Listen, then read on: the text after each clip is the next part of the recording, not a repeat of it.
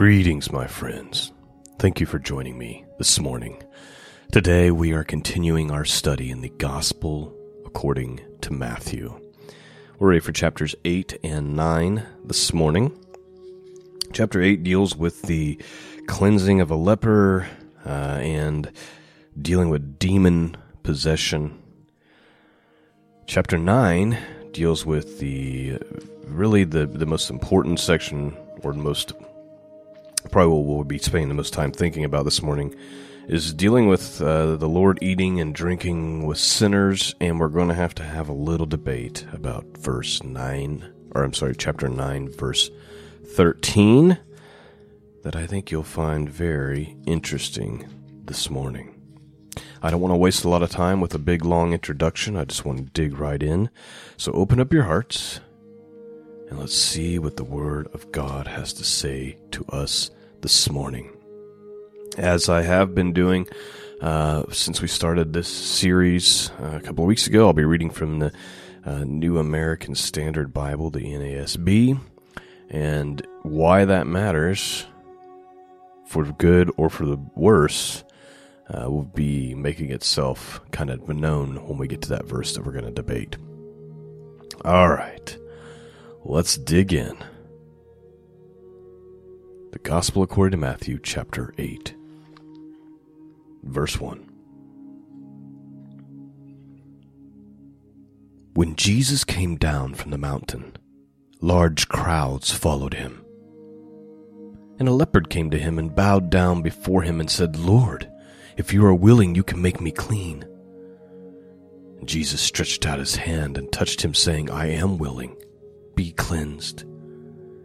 And immediately his leprosy was cleansed. And Jesus said to him, See that you tell no one, but go, show yourself to the priest, and present the offering that Moses commanded as a testimony to them.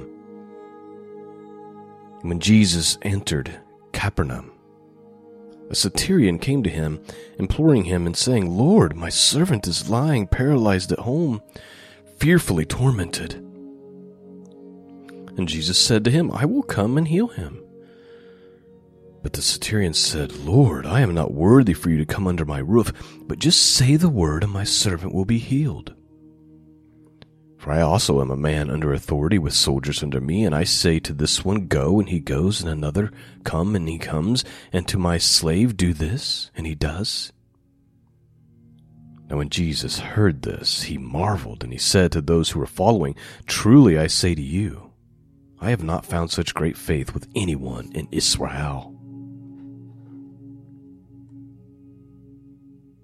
I say to you that many will come from the east and west and recline at the table with Abraham, Isaac, and Jacob in the kingdom of heaven.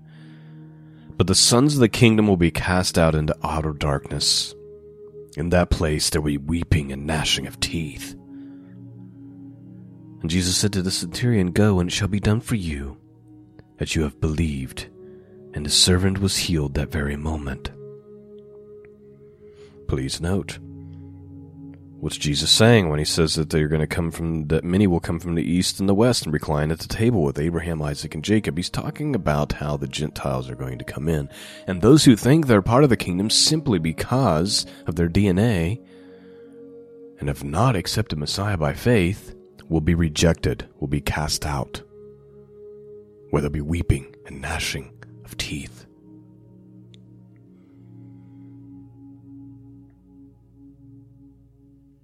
The commentary in the study Bible I'm reading says this The Hebrew nation, physical heirs of Abraham, will be cast out.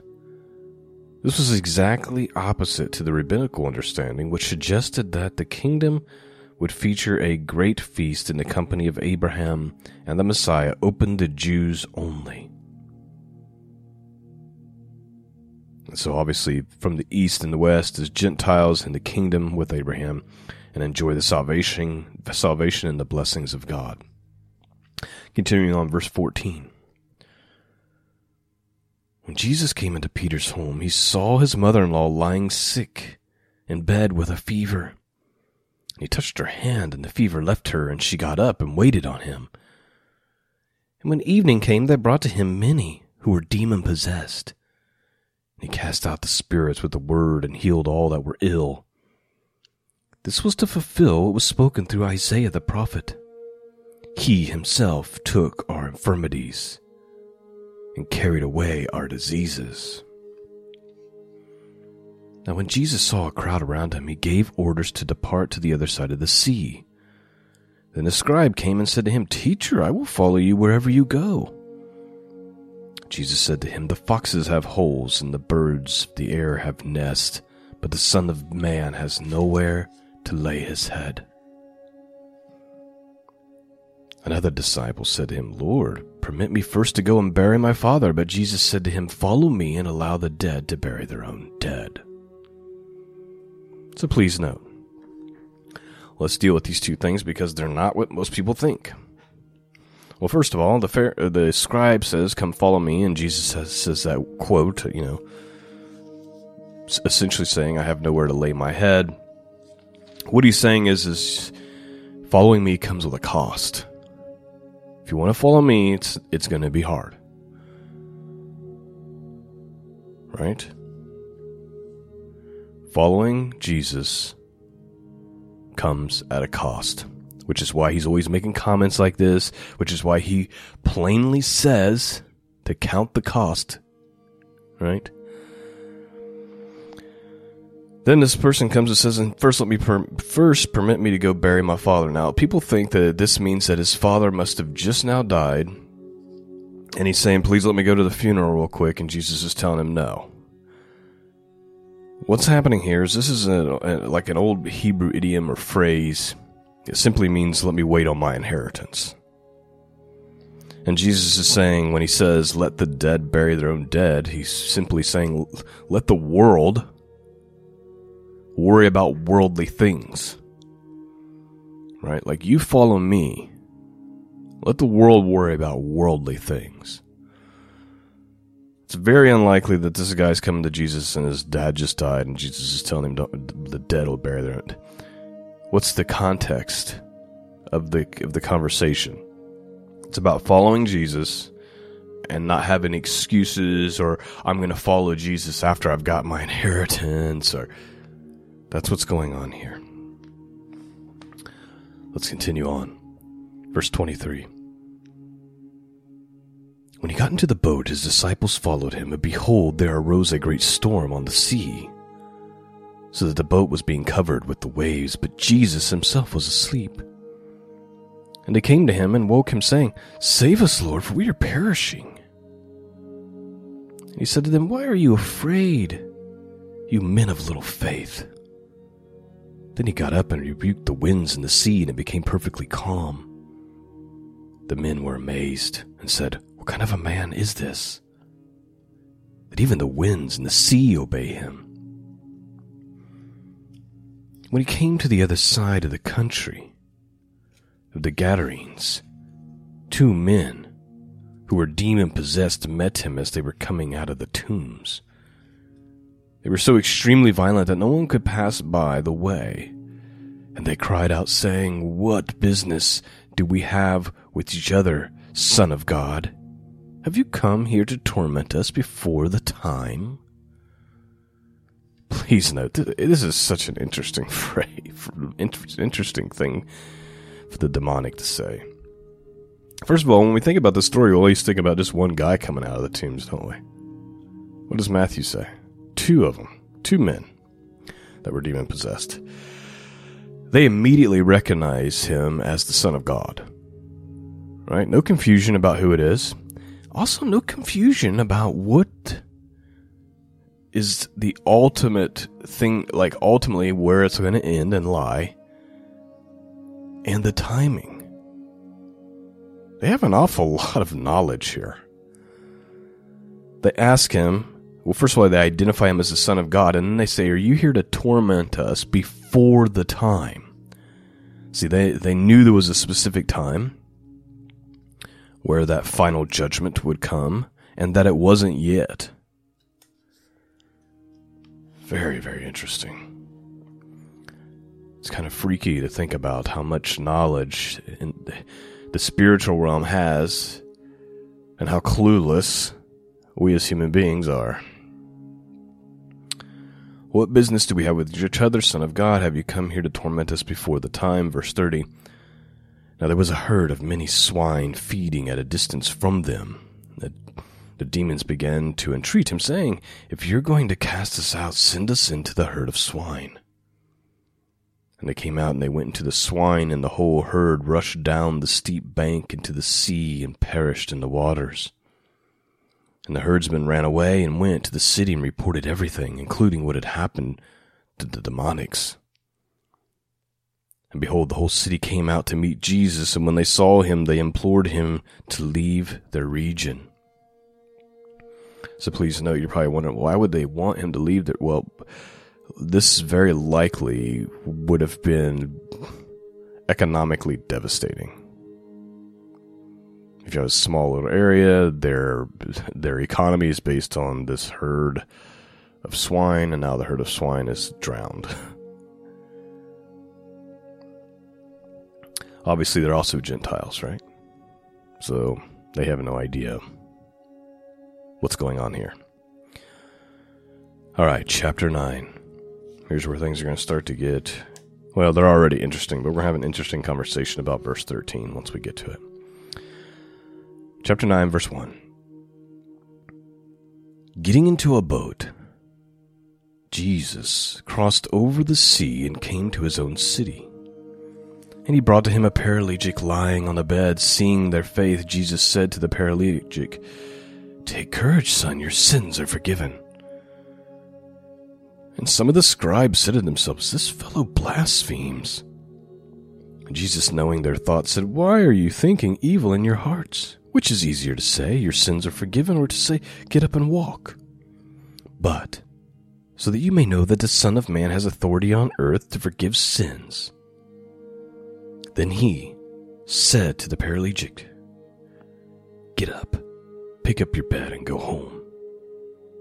And he got up and he went home, but when the crowd saw this, they were awestruck and they glorified God, who had given such authority to men. And as Jesus went on from there, he saw a man called Matthew sitting in a tax collector's booth.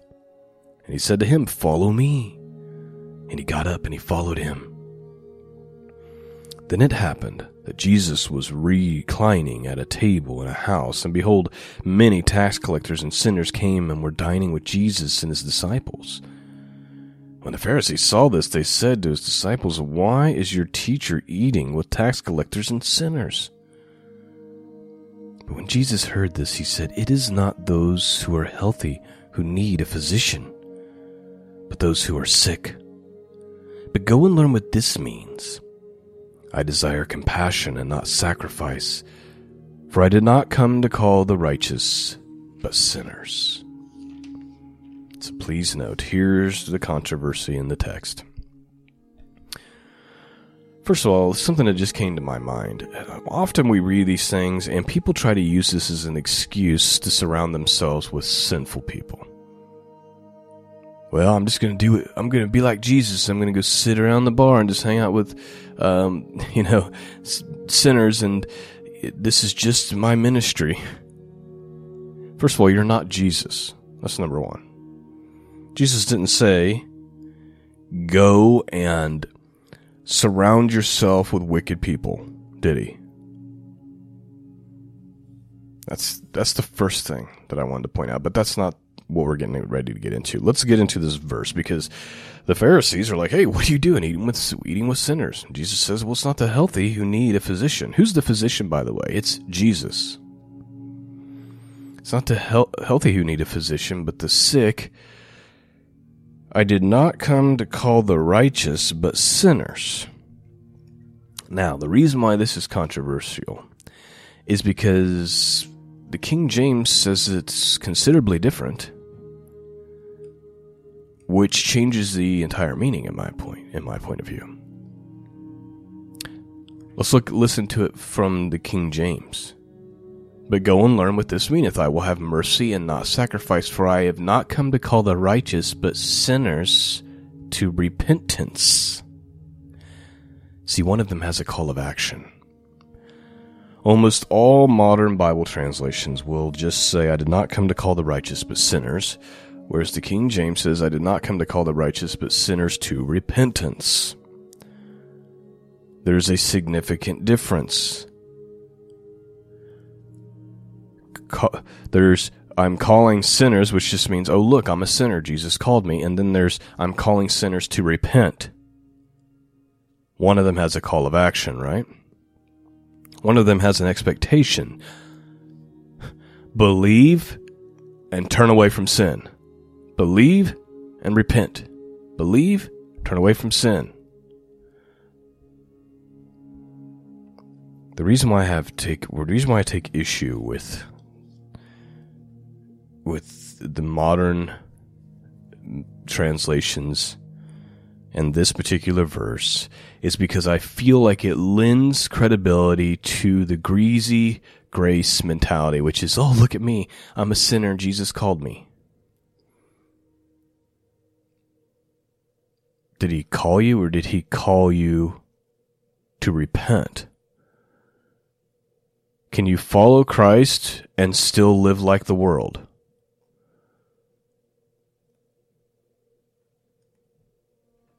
You have to turn away from sin. That's part of the gospel.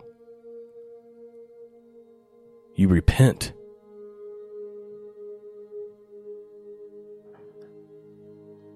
So then the debate becomes which is it?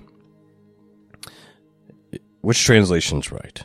Is it I did I've come not for the righteous but sinners or I've come not for the righteous but to call sinners to repentance? Which is it?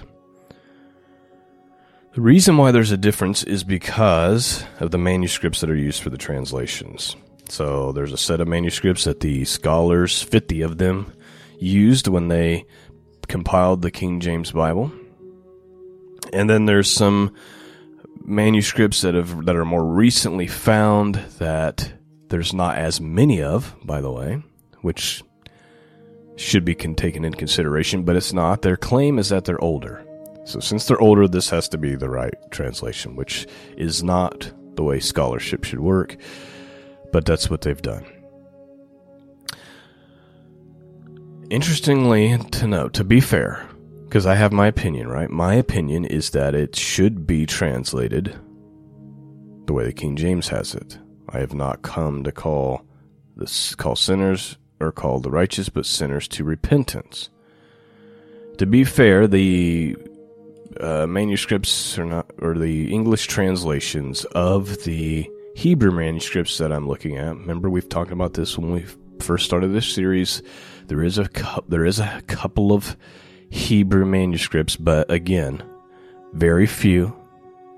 The manuscript evidence for them is not nearly what it is for the Greek manuscripts that were used to create the, the King James Bible. That's just a fact, whether you like it or not.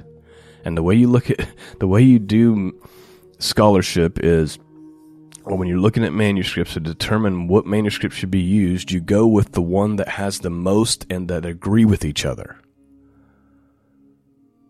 There's very few that are being used for these modern translations, and they don't even agree with each other most of the time. So there's all kinds of problems with those. Anyway, to be fair, I'm going to tell you what it is, what it says in these two translations of a, of two different Hebrew manuscripts. The first one, verse 13, go and learn what is written. I desire kindness, not sacrifice. I have not come to restore the righteous, but the wicked. Okay, so that one kind of goes with the modern day translations, right? The other one does the same thing. Verse 13 Go to learn what this wants to say, For I desire steadfast love more than an offering. I did not come to call the righteous ones, but I came for the sinners. All right, so those two tend to agree with the modern translation, right? So I thought an interesting experiment would be well, let's go back even further. Let's go back to like early church fathers who basically commentate and quote all these things. And what do they quote? Well, I didn't have time to dig them all out for you this morning, but I did dig out two.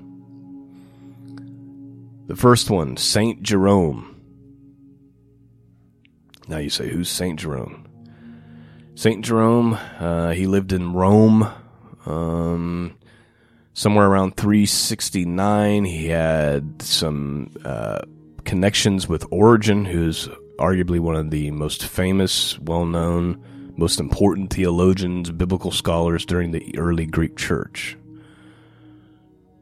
So Jerome, he quotes Matthew 9:13 and here's the quote I am not come to call the righteous but sinners to repentance. I thought, well, let's go back even further. Like, let's go back to one of the earliest church fathers we have. Let's go back to Justin Martyr, who died in 165. Okay, so that's not very far removed. He would have been a disciple of a disciple of a disciple. So, just about as close as you can get to the original. Here's his quote. His words being, and this is out of his book, First Apology, if you want to look it up yourself. His words being, I came not to call the righteous, but sinners to repentance.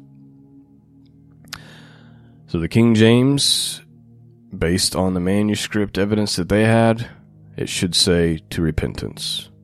Based on church fathers, going all the way back to Justin Martyr in 110, sinners to repentance. And you may, and you may think I'm making a bigger deal out of this than I should be, but I, th- I think it is a big deal. One just says I'm being called. The other one says I'm being called with a purpose to do something, which is to repent. You can do what you like with that. I'm just giving you the scholarly evidence here. And I presented a couple of different positions for you. Ultimately, you have to pray, seek God, and come to your own conclusion. But what I always try to warn people to do when we're about this, when we're doing this, do not fall into the trap of your pet doctrines. Or this is my little pet thing, and so I got to protect it. So I'm just going to go out and find information that agrees with what I want. You have to look at all sides like we just did. We looked at the NASB. We looked at the King James Bible. We looked at two Hebrew manuscripts. We looked at the church fathers, and then you come to your own conclusion as best as you can. But you have to look at all things and all sides, or you're not really doing scholarship. You're just trying, to, you're just doing what most people in this world today do about any topic, which is they just seek with their whole heart people who agree with them rather than actually examining the evidence. All right, I'm done with that whole thing. Let's finish this off here. About 15 more verses. Verse 14. Then the disciples of John came to him, asking, Why do we and the Pharisees fast, but your disciples do not fast? And Jesus said to him, The attendants of the bridegroom cannot mourn as long as the bridegroom is with them, can they? But the days will come when the bridegroom is taken away from them, and they will fast. But no one puts a patch out of unshrink cloth, cloth on an old garment, for the patch pulls away from the garment, and the worse the tear results. Nor do people put new wine into old wineskins. Otherwise, the wineskins burst, and the wine pours out, and the wineskins are ruined. But they too put new wine into fresh wineskins, and both are preserved. While he was saying these things, a synagogue official came and bowed down before him and said, My daughter has just died. But come and lay your hand on her, and she will live. And Jesus got up and began to follow him, and so did his disciples. And a woman who had been suffering from a hemorrhage for twelve years came up behind him and touched the fringe of his cloak, for she was saying to herself, If I only touch his garment, I will get well. But Jesus, turning and seeing her, said, Daughter, take courage, your faith has made you well. And at once the woman was made well. When Jesus came to the official's house, he saw the flute players and the crowd in noisily, noisy disorder. And he said, Leave the girl. Leave, the girl has not died, but is asleep and he began laughing at, him, laughing at him. But when the crowd had been sent out, he entered and took her by the hand, and the girl got up. Now, just a just an interesting note. When Jesus arrives, there's like a bunch of people, and it says noi- the noisily, noisy, dis- noisily uh, disorder and a bunch of commotion going. This is because it was kind of like a weird tradition, or at least it's weird to us that they would, when something like this would happen, they would hire mourners, right? Like they would literally hire people to come and cry. Seems strange to us, but this is just, this is just a practice that happened. So these are the people that are also probably laughing, right? They don't actually, they might not have like a real personal connection to the to the girl it's very likely they're just hired mourners. But anyway, he entered and he took her by the hand, and the girl got up, and this news spread throughout all the land. And as Jesus went on from there, two blind men follow him, crying out, Have mercy on us, son of David. And when he entered the house, the blind men came up to him, and Jesus said to him, Do you believe that I am able to do this? And they said to him, Yes, Lord. Then he touched their eyes, saying, It shall be done to you according to your faith. And their eyes were opened, and Jesus sternly warned them, See that no one knows about this. But they went out and they spread the news about him throughout all the land. And as they were going out, a mute, demon possessed man was brought to him. And after the demon was cast out, the mute man spoke, and the crowds were amazed and were saying, Nothing like this has ever been done in Israel. But the Pharisees were saying, He cast out demons by the ruler of demons. Verse 35 And Jesus was going through all the cities and villages, teaching in their synagogues and proclaiming the gospel of the kingdom and healing every kind of disease and every kind of sickness. Seeing the people, he felt compassion for them because they were distressed and dispersed like sheep without a shepherd. Then he said to his disciples, the harvest is plentiful, but the workers are few. Therefore, beseech the Lord of harvest to send out workers into the harvest. And that is the end of our study for this morning. That last that last point that Jesus makes is incredibly important. I believe that we are in a similar situation today. People are like sheep without a shepherd. People are demon possessed and tormented all around us. People are deceived and blinded by sorcery, pharmakia. And they're longing for some reason to have hope. As the world descends into madness and darkness and so few are the harvesters. So few are those who are willing to go and proclaim the gospel of the kingdom of God.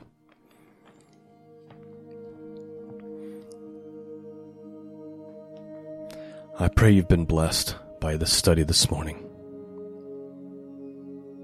Please remember that this broadcast is 100% listener supported. You can become a Patreon subscriber and help support this monthly. That's what pays a majority of the cost to provide the podcast and the hosting and all the things that go along with that. Please consider becoming a Patreon. You can do that by going to scriptureandprophecy.com and selecting the support tab. For those of you who can't afford to support the mission of truth, your prayers are extremely important and coveted. Please consider praying for me and this ministry. That's all I have for you this morning. Peace and grace be with all of you, and until next time, God bless.